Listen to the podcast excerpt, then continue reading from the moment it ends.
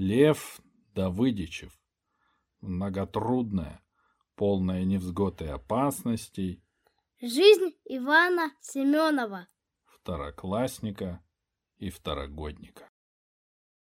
Глава четвертая, в которой описываются события одной ночи, а также подготовка к ней. Лунатик тренируется и чудом спасается от гибели. Если вы думаете, что Иван струсил, то ошибаетесь. Конечно, ему было не по себе, конечно, он побаивался, но отступать не собирался. Он сидел на крыше и размышлял. «Жалко, если навернусь головой вниз. Реветь все будут. Сто раз пожалеют, что такого человека погубили. Судить ведь всех будут. Ну ладно, так и быть, постараюсь не упасть. Придется для этого потренироваться». Сказано, сделано. Иван начал тренировку. Он пошел по гребню крыши. Дом трехэтажный, не очень высоко, но коленки трясутся. Но если решил стать лунатиком, вперед!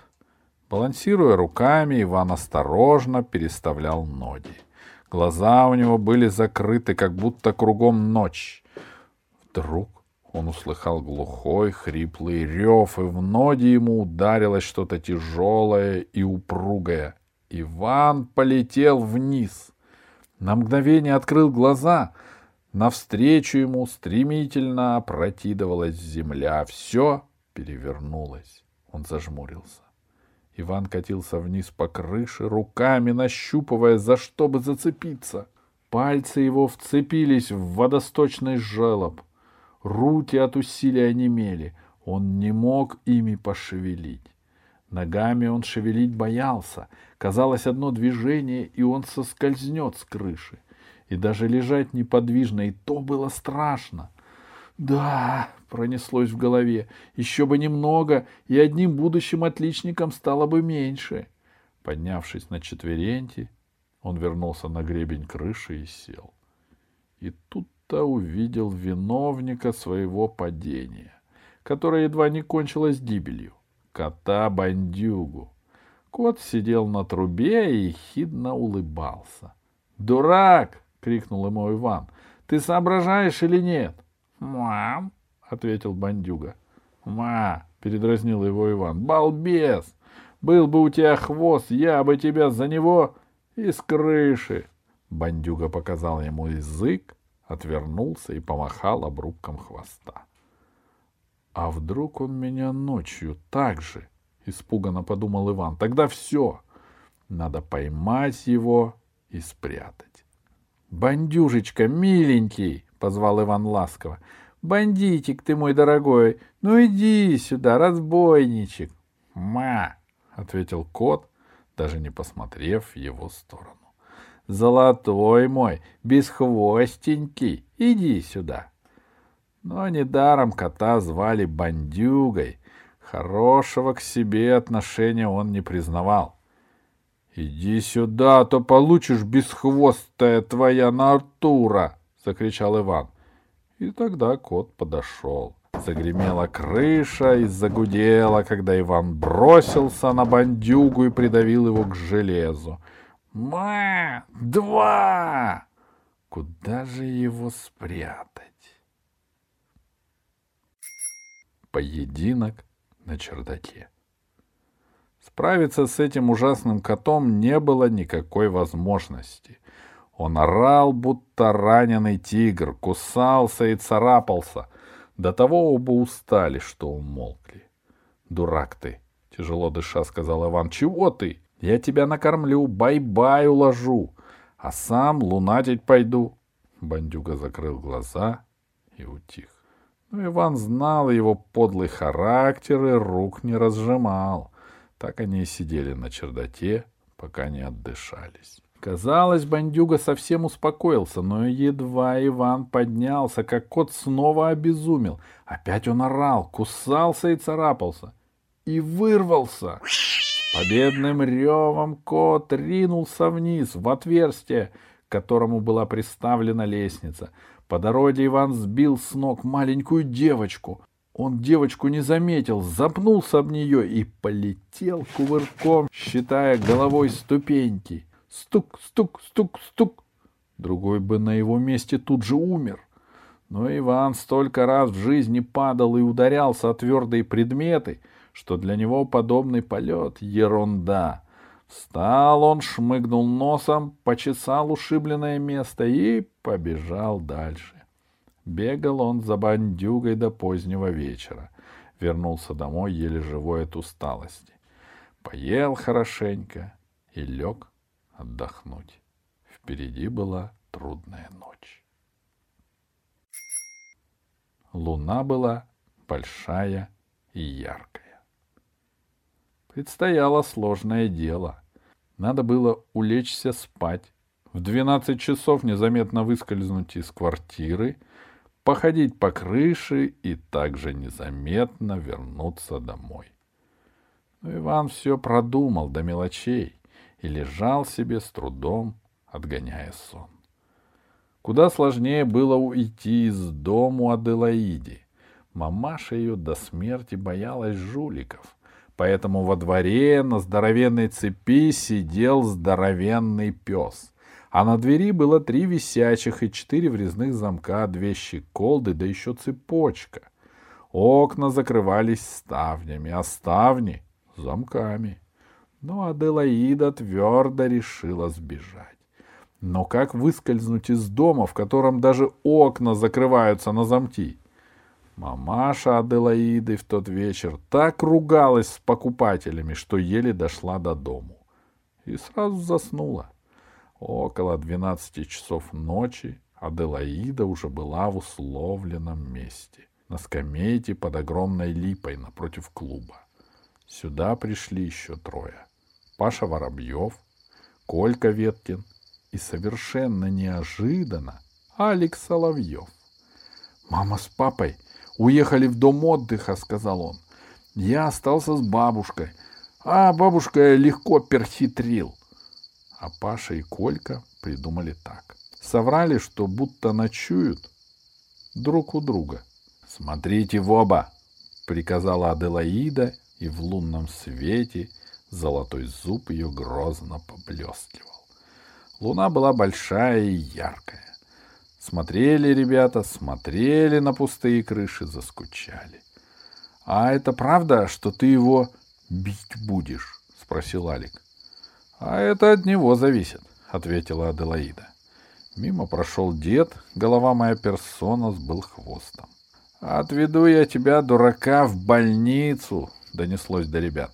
— Там тебе дадут жизни, сто уколов, как получишь, так взвоишь, пожалеешь, что не слушался меня.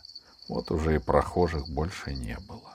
Ни одного огонька не светилось в окнах. Алик уснул сидя и во сне сладко причмокивал губами. Паша толкал его в бок, чтобы самому не заснуть. Сияла огромная луна, будто дразнила незадачливых наблюдателей. — Лунатик несчастный, — прошептала Аделаида, — получишь ты у меня. — Я спать хочу, — жалобно протянул Паша. — Сахара, сахара, сахара! — во сне крикнул Алик. — А шоколада не хочешь? — рассердилась Аделаида. — Скоро пойдем по домам. — По каким домам? — чуть не плача спросил Паша. — Я ведь у него ночую. Он показал на спящего Кольку. — А он у меня, а мы оба на улице. — Перстаньте! — во сне крикнул Алик. Вскочил, побежал и упал, и заревел, что было сил. Колька с просонья тоже закричал: «Лампочки держите!» А Паша с испугу запел: «Не кочегары мы, не плотники!» И тут Аделаида доказала, что если бы она родилась мальчиком, то стала бы боксером или борцом. Она стукнула Кольку по затылку и приказала: «Цыц!» Она схватила Алика за шиворот, поставила на ноги и приказала: «Цыц!» Паша с перепугу приказал сам себе: «Цыц!»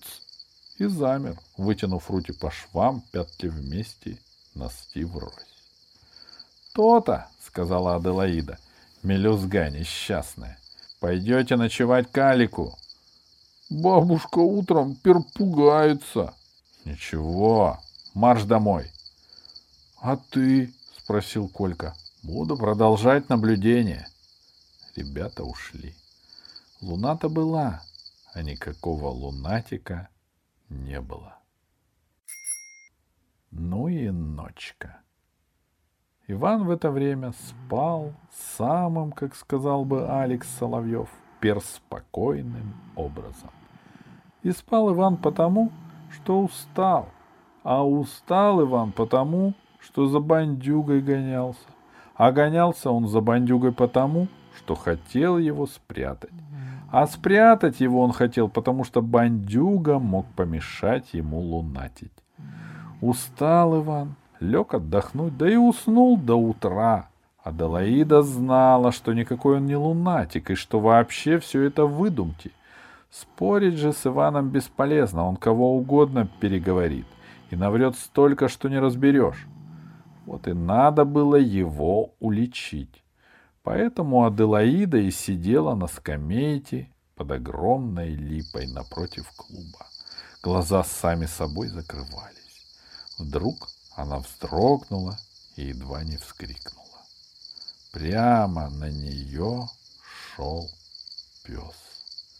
Поймите, не просто шел, а прямо на нее. Аделаида не шевелилась. Пес ткнулся влажным носом в ее колени и замер с закрытыми глазами.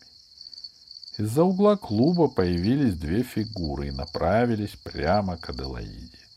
Впереди шагал милиционер Егорушкин. За ним в припрыжку торопился дед, голова моя персона.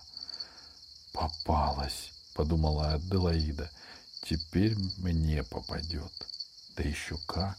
«Вот он, лунатик!» — обрадованно закричал дед. «Был хвост!»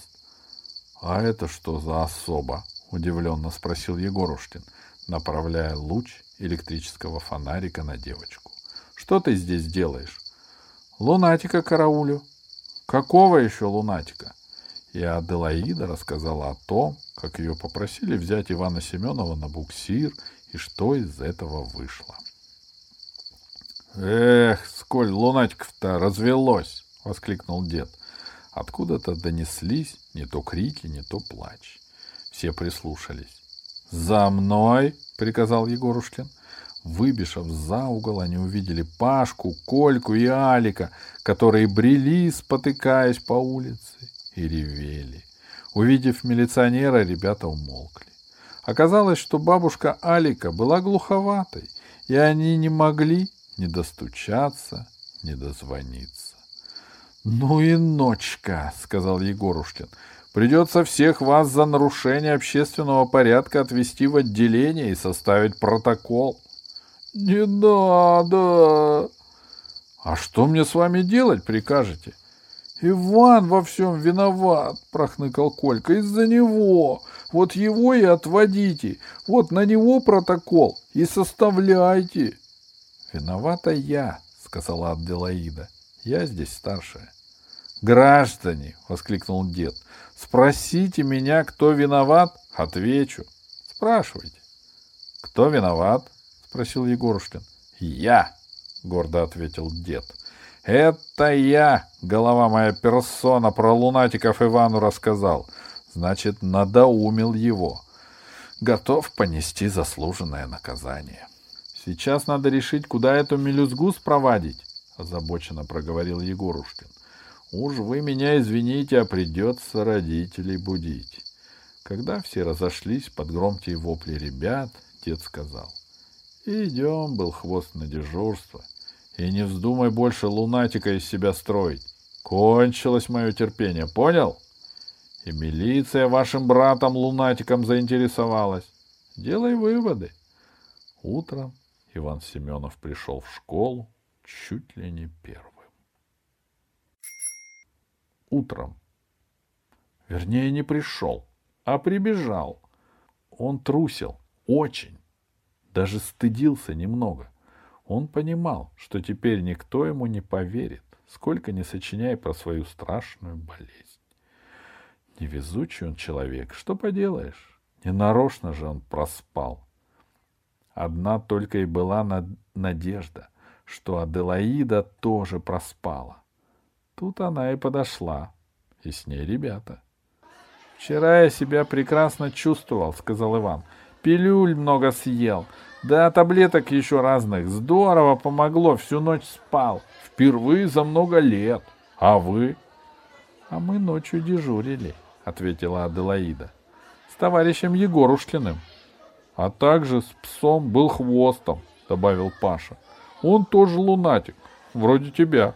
— Врун и хвостун, — сказала Аделаида. — Из-за тебя им дома, знаешь, как попало. Ребята громко вздохнули. — После уроков останешься, — приказала Аделаида. — Начнем. У Ивана мороз по коже пробежал. — И правильно, — воскликнул Иван, — еще мало попало.